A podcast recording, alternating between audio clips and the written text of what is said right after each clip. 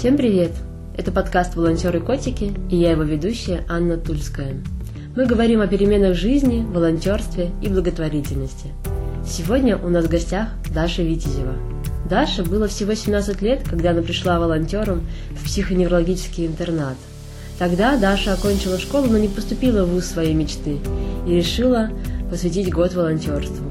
Мы говорим о том, как к этому отнеслись ее школьные друзья и родственники – Говорим о том, как избавиться от чувства жалости и обсуждаем доступную среду в городе.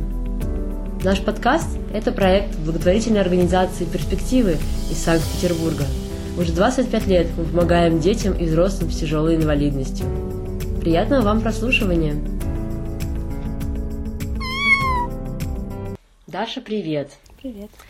Даша, э, хотелось бы вообще вспомнить твой добровольный социальный год. Ты сама еще помнишь его? Да, конечно, очень хорошо помню.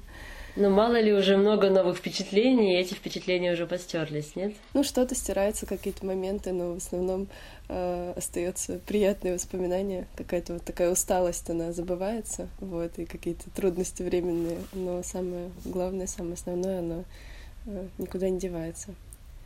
Ну, хочется вернуться к самому началу. Вот. Э, насколько я знаю, ты была у нас одним из самых юных волонтеров. Тебе было всего 17 лет, когда ты пришла на добровольный социальный год. Расскажи, как ты вообще узнала про такую программу? Пришла ли ты после школы? В общем, как добровольный социальный год вошел в твою жизнь? Ну, я была знакома с перспективами раньше. А, мы ездили в Павловский дом-интернат э, с мамой приезжали, ну, обычно это было по выходным такие поездки, вот как, как сейчас субботние волонтеры, наверное, ездят. А, вот, приезжали, у нас была какая-то программа, какие-то там песни пели, что-то вот, э, ну, такое больше развлекательное, а, вот, и изначально, наверное, вот мы, я и мама об этом узнали а, от одной нашей хорошей знакомой, которая проходила добровольный социальный год в Германии, и потом долго работала в Петергофе в интернате, и сейчас тоже работает в перспективах. А, вот, и она много рассказывала про свой опыт волонтерского года в Германии, э, вот, и ну, мне как-то всегда была близка эта тема, вот, и хотелось что-то делать полезное, хотелось помогать, хотелось, чтобы вот время не проходило просто так. И получилось, что я закончила школу э, и не поступила сразу в ВУЗ. Вот, я собиралась в медицинский, и, ну, вот выдался свободный год. Э, и чтобы его не потратить, чтобы он не прошел впустую. То есть, ну, вот основной целью было э, не потерять время, а успеть сделать что-то хорошее за этот год. Вот, и как-то как-то помочь людям. Как ты вообще отнеслась к тому, что не поступила? Потому что я помню, когда я заканчивала, оканчивала школу, не поступить вообще для меня было там равно просто не существовать. То есть была очень такая какая-то нагнетающая атмосфера, что это единственное, что должен сейчас сделать, успеть. Вот как ты, было ли для тебя это большим переживанием? А, мне поступление? Ну, на самом деле, да. Было большое давление извне тоже, потому что это, наверное, такое общепринятое вот мнение, что после школы нужно обязательно сразу поступить, иначе вот все, конец света. А, вот. Я, конечно, долго переживала, и э, родные тоже там предлагали, может, пойти учиться там куда-нибудь в другое место, может, там на фармацевтику, может, еще куда-то, чтобы вот только бы учиться, э, вот, или в колледж, но я как-то не хотела каких-то полумер, я сказала, что я хочу учиться там, где хочу, и mm-hmm. э, ну, поступлю в следующем году. То есть сначала, конечно, были, было много переживаний по этому поводу, но потом как-то вот это решение пришло, и дальше я уже просто стала искать, что, что делать в этот год. Вот. То есть у тебя были варианты или добровольный социальный год, про который ты вспомнила, да, или там идти работать, или какие были у тебя варианты? Да, идти работать, э, идти в колледж медицинский, идти фармацевтический вуз, там учиться год, потом на первый курс снова вот медицинский. А, или был вариант сидеть дома, готовиться к экзамену. И что тебе помогло принять решение, почему все-таки добровольный социальный год? А, сначала я просто смотрела все варианты, которые есть, вот, и я была на отборочном семинаре перспектив, и на тот момент я еще не была уверена, что я пойду, вот, mm-hmm, mm-hmm. но это как-то, ну, как-то я увидела, что это то, что мне нравится, то, что эм, может, ну, в общем, то, что я ищу. Вот. Э, и после отборочного семинара, после вот нашей поездки в Петергоф, у меня как-то пришла уже уверенность, и я убедилась в том, что вот это оно. Э, и дальше уже сомнений никаких особо не было. Слушай, а получается, что впервые вот с ребятами с тяжелой инвалидностью ты познакомилась, когда ездила в Павловск, да? Сколько тебе было тогда лет? Мне было лет, наверное, вот с 12 мы ездили. 12-14. Вот. Ну, то есть ты еще совсем подросток, да, и вот познакомилась с этим особым миром ребят. Как для тебя, если ты помнишь, было ли тогда это потрясением, ну, такое знакомство? Я очень хорошо запомнила свою первую поездку. Очень хорошо помню коридоры, вот, просто пустые коридоры, которые какую-то такую очень угнетающую атмосферу, обстановку создавали. И э, помню, что мы вошли в этот холл, где все ребята сидели, э, каждый двигался, что-то делал, но при том все вот ну, по сути, все ничего не делали. Э, и мне как-то этот такой вот диссонанс э, поразил. И я помню, что посмотрела на них, и первая мысль была, что вот какие они все бедные.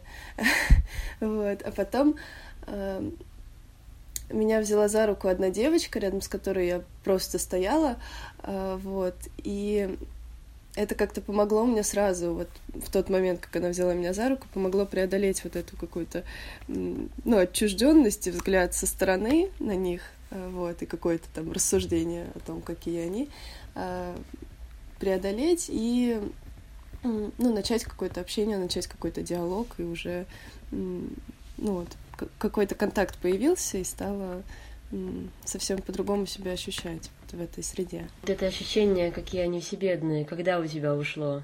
И какое пришло на смену ощущение этому?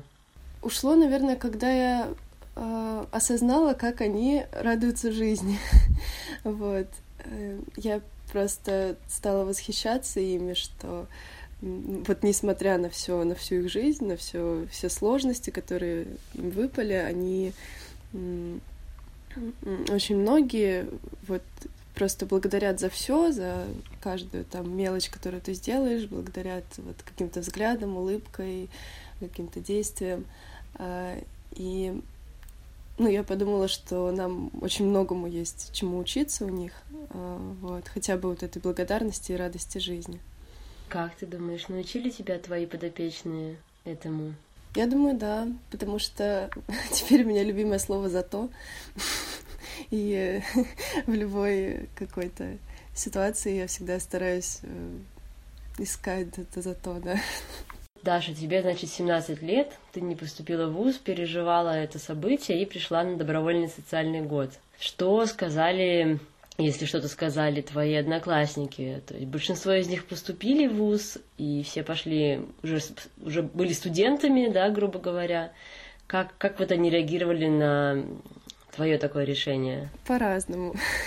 Были друзья, которые поддерживают меня во всем, и они эм, ну, сначала были в легком шоке, но потом как-то быстро все приняли. Э, вот. Были те, для кого это было, ну, чем-то очень странным. А, ну, вот, наверное, сложно, все таки очень сложно людям избавиться от э, какого-то, не знаю, стереотипа это или нет, но вот что а, нельзя терять год, что если ты не учишься, то время уходит, и ты, ну, в общем, тратишь жизнь просто так. А, вот. И ну, в таких случаях я просто рассказывала какие-то истории из своей волонтерской деятельности. И ну, со временем люди все-таки понимали, что я не просто так трачу время, что это не, не какая-то там блажь, а все-таки а, ну, что-то действительно важное и действительно полезное. А, вот. И да, ну родственники в основном переживали, что это у меня будет отнимать много сил, что лучше бы отдохнула перед учебой. Вот, но я тоже их убеждала, что все нормально, что у меня много сил. Вот, и ну как-то к концу года уже все смирились, приняли и ну, таких разногласий больше не было. Ну, то, что вот у твоих э, школьных друзей началась студенческая жизнь такая, да, наверное, за, ну, которая их захватила с головой, вас это не отдалило, что вот они студенты уже какой-то новой такой для себя роли? Я не знаю, мы со школьными друзьями ну вот, которые прям друзья-друзья, мы с ними общаемся, и, в общем, никаких помех тут не возникло. Которые скорее знакомые, ну, там, наверное, меньше стали общаться. Mm-hmm. Вот. Но у нас была химбиошкола, и очень многие пошли в медицинские вузы или в медицинские колледжи, вот, и некоторые прям взяли надо мной такую опеку, говорят теперь по какому учебнику что учить, там какие-то материалы передают, в общем, ну, так очень поддерживают, помогают, вот, в плане учебы. Ну, какого-то вот осуждения, что вот, ты там младше нас теперь на курс, такого нету. Вот. Ну, вопрос, который всех волнует, конечно же, после добровольного социального года ты поступила в медицинский? Да, я поступила, я взяла целевое направление от поликлиники. Вот, у нас прекрасная поликлиника около дома. А, вот, и я поступила на лечебный факультет, куда хотела. И сейчас учусь, учусь. Что тебе все-таки дал этот год в плане подготовки к такой уже другой жизни, такой более взрослой? И вообще чему ты научилась за этот год, пока все учились и сдавали экзамены, зачеты? Как ты считаешь, чему ты научилась? Кроме умения чуть больше радоваться и искать за то, были ли еще какие-то вещи, во-первых, для меня это было тоже такой проверкой на способность работать в государственных учреждениях. Вот. А, я научилась э, какие-то конфликтные ситуации как-то разгребать и э, ну, учиться находить выходы, подходы к людям. И вообще, мне кажется, я стала более открытая, потому что в начале года для меня было сложностью там подойти к незнакомому человеку, с ним заговорить, э, вот. А в интернате просто столько людей, и все тебя принимают с распростертыми объятиями, и как-то вот эти все рамки, вот эти все комплексы, они очень быстро уходят. Ты просто понимаешь, что эти люди к тебе открыты вот просто на сто процентов, и ты ну, не можешь не ответить взаимностью наверное, пришла какая-то, ну, больше чуткость, терпение. Тоже, когда общаешься с нашими ребятами, они не всегда могут сразу ответить, э, не всегда сразу тебя понимают. Э, ты пытаешься там по-разному как-то объяснить, чего ты хочешь. Ты проходила добровольный социальный год э, в психоневрологическом интернате в Петергофе. При этом в детстве ты ездила в Павловский детский дом, Почему выбрала все-таки помощь взрослым? Ну, это, наверное, было больше как раз вот по совету э, вот той знакомой, которая работала в Петергофе. Она просто сказала, что в Петергофе веселее. вот, и побывав там, я... Ну, действительно, мне очень многие ребята понравились. Э, и понравилось, что они такие активные, живые и э, веселые. И как-то захотелось общаться с ними. Ну и мне больше хотелось работать со взрослыми, Опять же, потому что я учусь на врача взрослого, не педиатра. А, вот. И потому что с детьми, мне кажется, больше опасность уйти в такое сисюканье и ну, какое-то общение с ними как с ничего не понимающими. А если это взрослые люди, а, то мне казалось, что будет ну, легче общаться с ними, как, как со взрослыми людьми, э, вот, общаться на равных, и поэтому вот мне... Ну, то есть это для меня лично был трудный момент, чтобы да, в общем, я боялась, э, что буду общаться с ребятами, как э, с э, теми, кто младше меня, как с теми, кто ничего не понимает. И вот, ну, начнется такое сюсюканье, как в детском садике, но я понимала, что это неправильно, и на семинарах, и везде говорили, что надо по-другому, что надо общаться как с друзьями, что нужно их уважать, вот. Поскольку мне было это трудно в Павловске сделать, я подумала, что, наверное, в Петергофе будет э, легче, вот, и, ну, какое-то будет другое отношение и другое общение с, все таки со взрослыми людьми.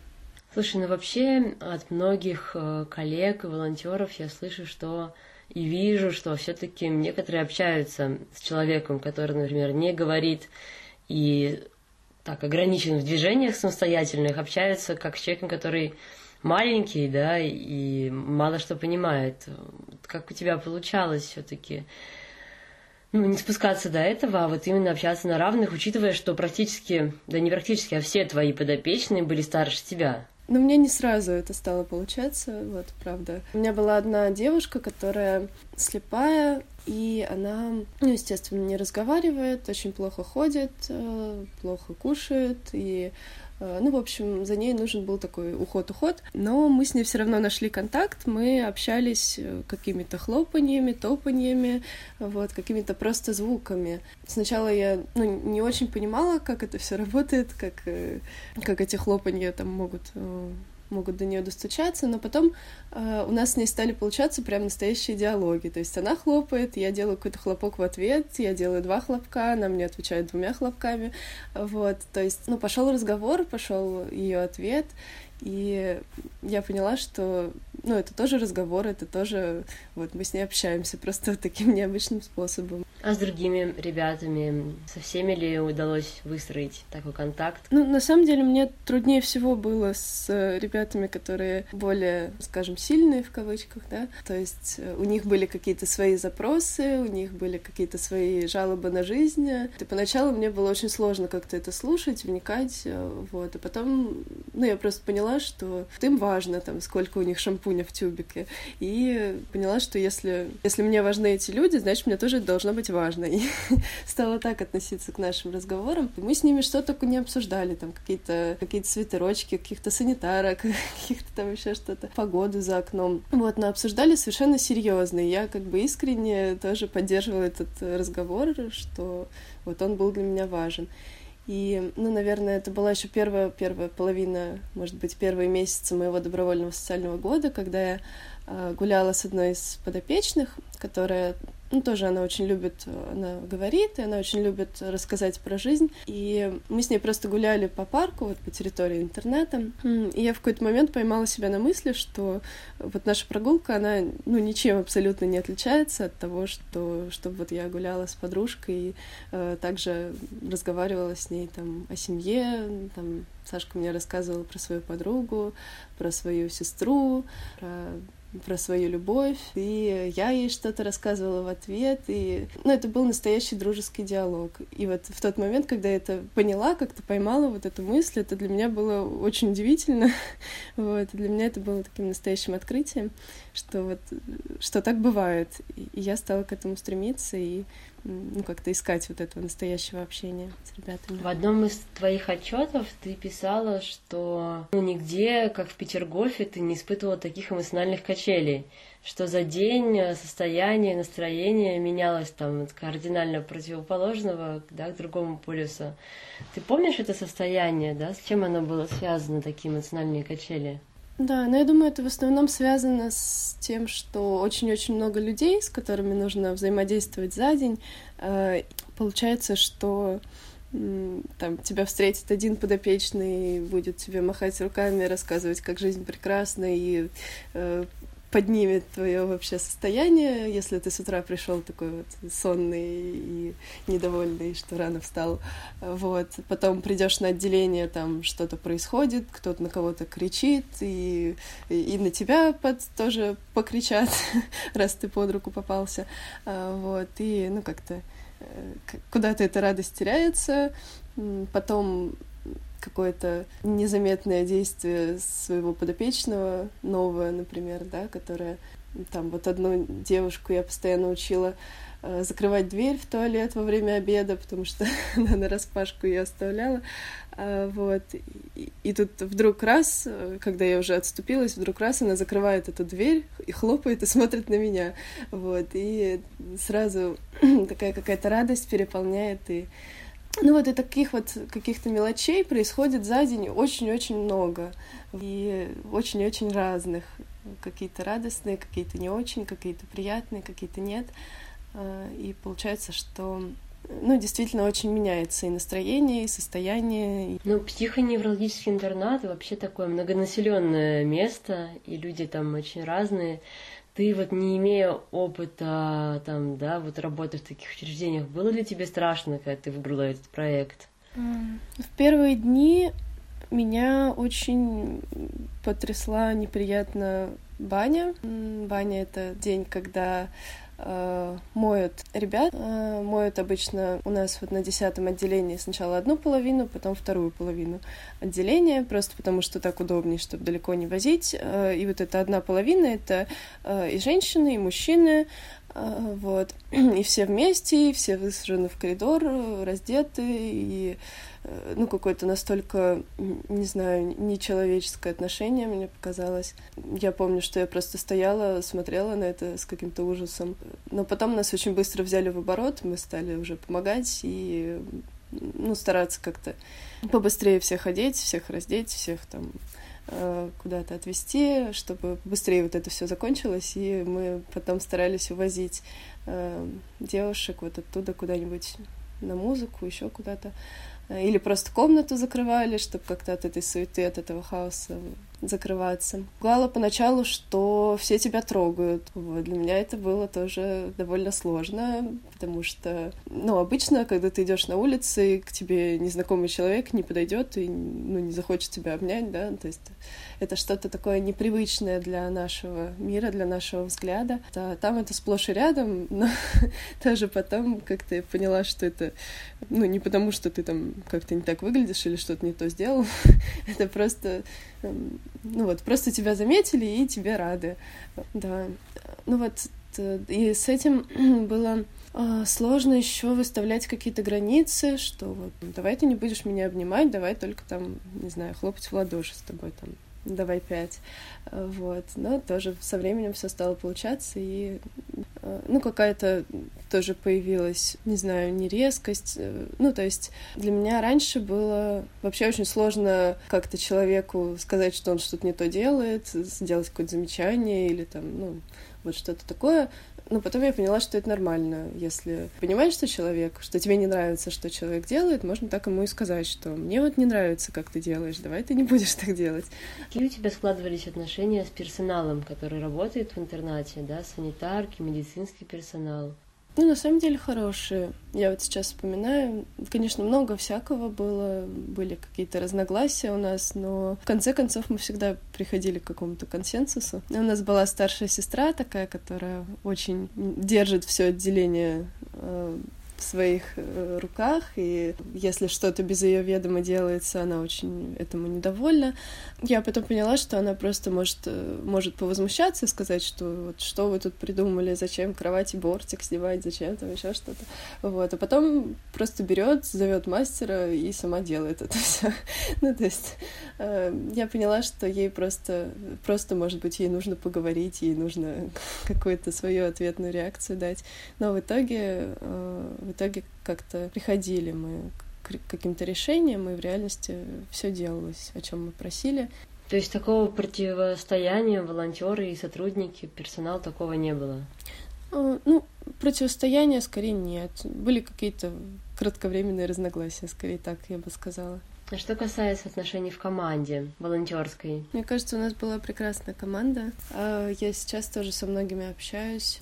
У нас было очень много волонтеров из Германии, были русские волонтеры и волонтеры из Великобритании. Ну, в основном, конечно, с волонтерами, которые на моем отделении работали, мы все время там друг другу помогали, то есть я могла позвать там волонтеров помочь мне кого-то пересадить, переложить, вот, и, ну, всегда было очень, ну, как-то очень тепло, ну, такая вот поддержка, взаимопомощь, э, общение, вот, у нас было в команде. Я помню, когда у нас был один из последних семинаров, э, тогда как раз уезжала домой немецкая волонтерка Инес, и помню, что настолько для тебя это был такой, ну, непростой момент, что она уезжает, что вы там обе плакали, получилось найти таких крепких друзей, да, ну Инес, она была моей напарницей, то есть мы с ней работали на одних комнатах э, с одними девчонками, каждый день вместе составляли план, что мы будем делать, и как-то мы действительно с ней очень-очень хорошо сработались, у нас был, мне кажется, идеальный тандем, потому что я так, э, ну, там, пожалеть кого-то, если там кто-то плачет, погладить по головке, вот, а Инес, что ты плачешь, давай залазь на кровать, ну, то есть какие-то, в каких-то вариантах э, я была слишком мягкая, она была, может быть, слишком жесткая, и вместе мы как-то это все уравновешивали, и э, было хорошо. Ну, она очень такой креативный человек, э, и тоже постоянно мы с ней что-то что придумывали, что можно поделать, какие-то постоянные у нас были занятия с ребятами. А, и, конечно, когда она уезжала, она уезжала, получается, раньше, чем заканчивался год, и у меня была такая неопределенность, какая-то пустота, что я не знала, что теперь делать, и э, ну, какой-то даже страх был, вот, что я остаюсь одна, у меня один из подопечных, и что я буду делать. А потом как-то ну, действительно, когда она уехала, э, вот тут как раз тоже сыграла роль большую команда, потому что ко мне все начали приходить там помогать на баню, все там по очереди гуляли с моими девчонками тоже. Э, помогали в магазин ходить. Ну, то есть какие-то вещи, которые я не могла делать одна, мне всегда-всегда помогали. То есть всегда находился кто-то, кто, ну, кто готов был помочь. И сын, да, мы сейчас тоже общаемся, она сейчас учится, и, в общем, тоже у нее все хорошо. Она очень хочет вернуться в Россию, хотя бы в гости приехать. Она еще знает русский язык очень хорошо. Тоже мне повезло так. Была история, когда вы с волонтерами вне проекта какой-то свой выходной день приехали в офис, взяли инвалидные коляски и поехали в такое путешествие по городу исследовать доступную среду. Расскажи про этот эпизод. Да, эта идея была как раз Инес. Мы вчетвером с волонтерами взяли две коляски, соответственно, двое играли роль подопечных, э, двое сопровождающих. У нас была мысль потом поменяться, но мы не стали рисковать, поскольку нас запомнили уже в метро, и все, все эти службы подумали, что это будет странно выглядеть. Э, вот. Я была сопровождающей, я везла Инес, но у нас была мысль вот как раз проехать на метро, походить по каким-то жилым кварталам и походить по центру. По жилым кварталам у нас получилось очень плохо, потому что э, везде бордюры, везде какие-то там переходы очень короткие. Вот что меня поразило, что у нас очень короткие пешеходные переходы, за которые вообще нереально успеть куда-то перейти с коляской. Особенно, когда там какие-то трамвайные пути, тебе нужно ее там поднимать, эту коляску, э, вот, э, и перешагивать через них. Ну, то есть и времени не хватает, как минимум, вот половину времени от того, что есть, еще нужно добавить. Вот. И, ну, на самом деле, меня это очень удивило, потому что обычно я хожу, и мне хватает зеленого света, и я никогда об этом не задумывалась раньше. А потом в метро, в метро нам понравилось, как работают э, вот эти службы, прямо они встретили у эскалатора, спустили. Ну, единственное, что долго их ждали, но это, как мы поняли потом, что потому что нужно заранее заказывать эту службу, чтобы они, чтобы они нас ждали уже. А, вот. В центре у нас была проблема, когда один подопечный э, захотел в туалет, и просто, ну, нигде было не найти какого-то адекватного места, вот, и пришлось э, спускать эту коляску вниз, какое-то подвальное кафе, где там было ступенек семь, наверное, ну, вот как на Невском вот эти вот столовые, вот, и туда идти, и мы спрашиваем, а как там-то? Э, ну, а там никак, то есть э, человек просто встал и, пошел, вот, уже там, потому что кабинки маленькие, коляска не пролезет, не говоря уже обо всех этих лестницах, порогах и, всему-всему, э, и, в общем, ну, то есть это вот такая проблема, которая непонятно, как ее решать. Ну, а дальше, в принципе, было неплохо ехать ну, не считая каких-то вот брусчатых вот этих вот э, мест, где там еще стоки вырыты, вот эти вот круглые, и тоже нужно каждый раз поднимать ее коляску, вот. Но это тоже было трудно физически для сопровождающего, но и для подопечного э, тоже. И вот ребята, кто был в роли подопечных, они говорили, что, ну, во-первых, очень страшно в метро, там, когда просто на эскалаторе вниз головой там тебя спиной куда-то спускают, еще что-то, ну, то есть ты полностью во власти других людей, скажем так, да, и это, ну, страшно. Вот, причем люди, которых ты первый раз в жизни видишь, да, вот эти вот сопровождающие.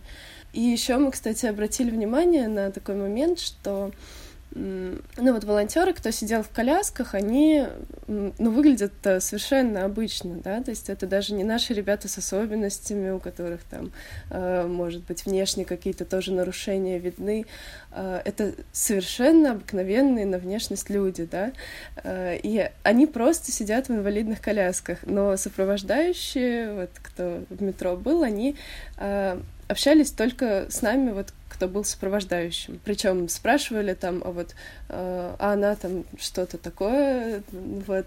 Ну, то есть спрашивали про подопечных, спрашивали у сопровождающих, вот. При том, что они сами там что-то говорили, вот, подопечные, да, но их совершенно не слушали, ни о чем не спрашивали, при том, что вот одним из сопровождающих был Э, Юрек, он совершенно тогда еще, это было начало года, он совершенно не понимал ничего по-русски, вот, они все ему спрашивают, а он везет Инес, которая понимает по-русски все, и она ему говорит, что отвечает на вопросы, они ее как будто не слышат вот совершенно. То есть э, какое-то такое вот, ну не знаю, что это. Если человек в коляске, то он сразу слабоумный или ну что что движет людьми, почему вот они так себя ведут. Ну вот это это было причем с разными людьми, и ну, у нас, получается, было за всю дорогу пять сопровождающих вот в метро, и, ну, никто не общался с, вот, с подопечными. Не, просто пассажиры, горожане как-то вам помогали, не помогали, как-то реагировали на вас? Ну, никто не помогал, и, не знаю, скорее, скорее сторонились. То есть вот когда мы заходили в поезд, то все скорее вот по сторонам подальше отходили, так какие-то косые взгляды бросали, вот, но не помогал никто.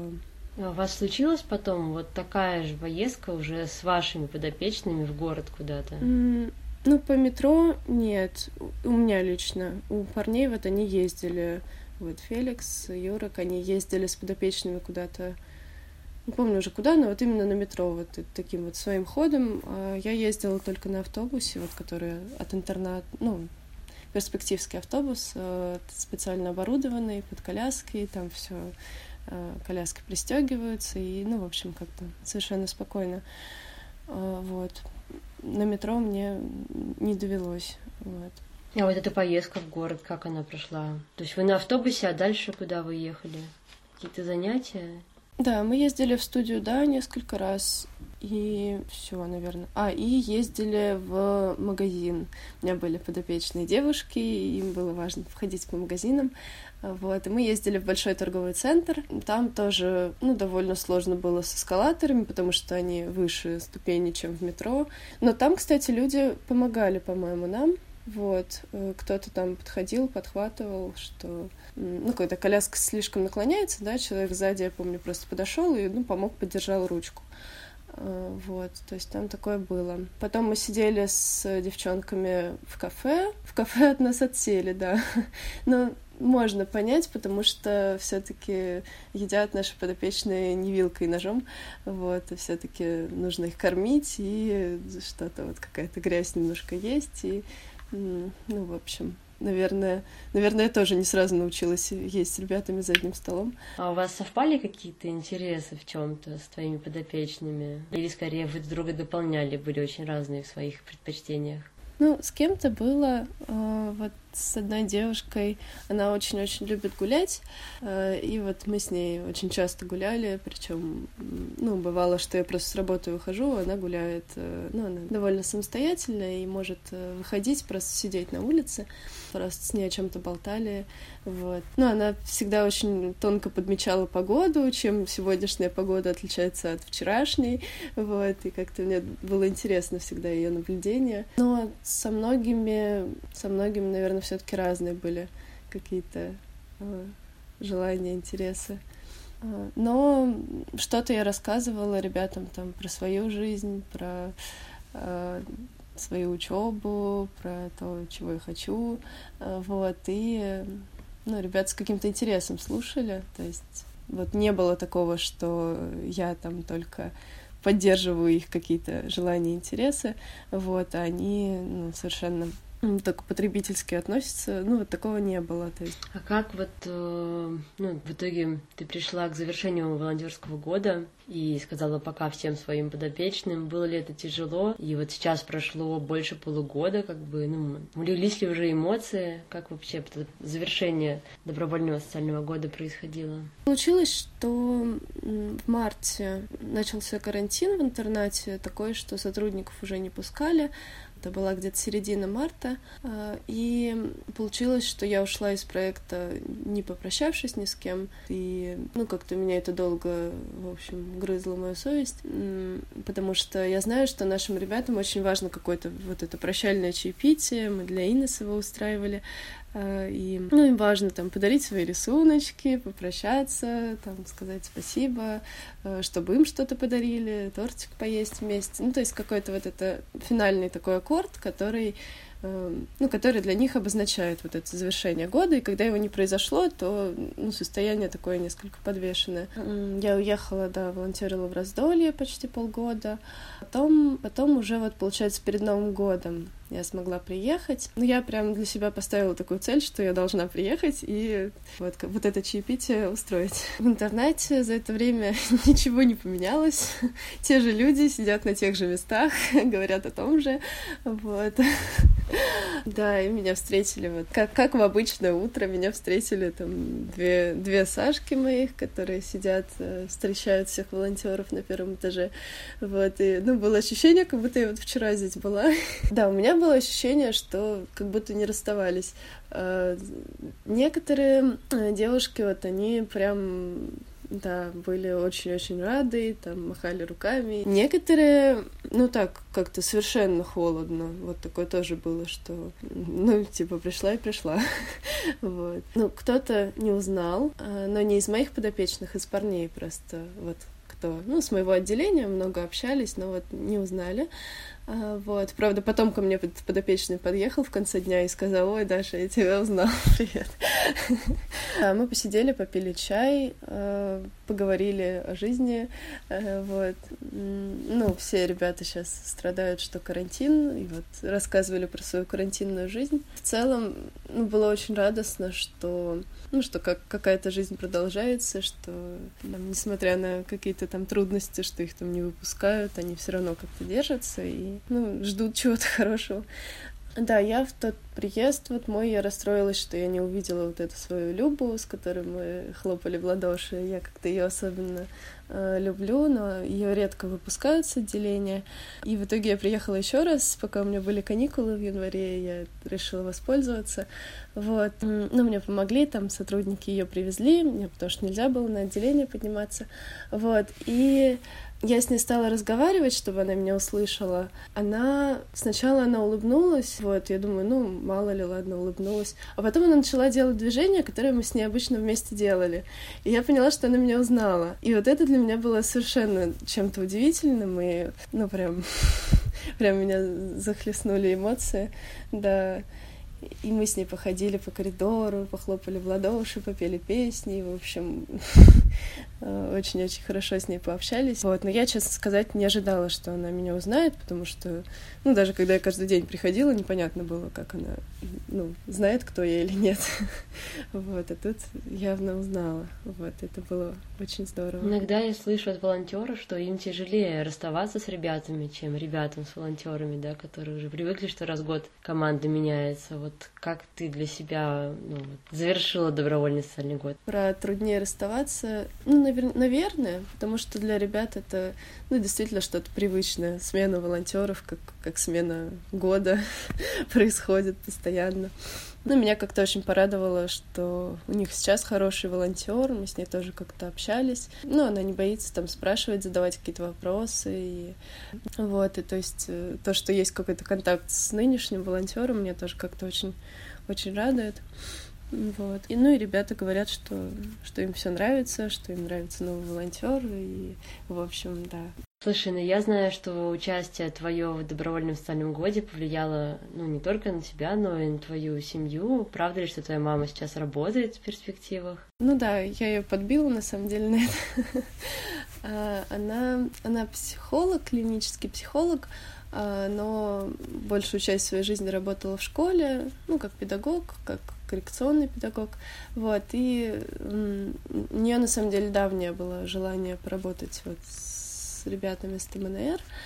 Вот. И когда вот начался проект эвакуация, я просто, ну, сказала, рассказала ей про проекты, вот, которые есть, и ее это очень заинтересовало, и она пошла работать в квартиру, А, вот. И сейчас тоже осталось работать в проекте «Дом навсегда взрослые». То есть она поменяла как бы свою работу, да? Да, она ушла из школы, сказала, что школа мне уже надоела.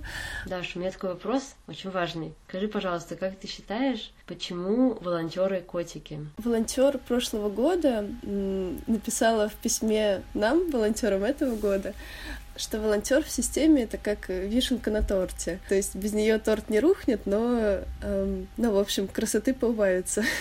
вот мне кажется, котики это тоже из этой серии. что, в общем, ну, в общем, без них мир не рухнет, но с ними как-то гораздо теплее, нежнее и э, вот, ну, как какая-то такая э, красивее. Спасибо большое, Даша. Желаю тебе успехов. Благодарим вас за то, что вы прослушали наш подкаст.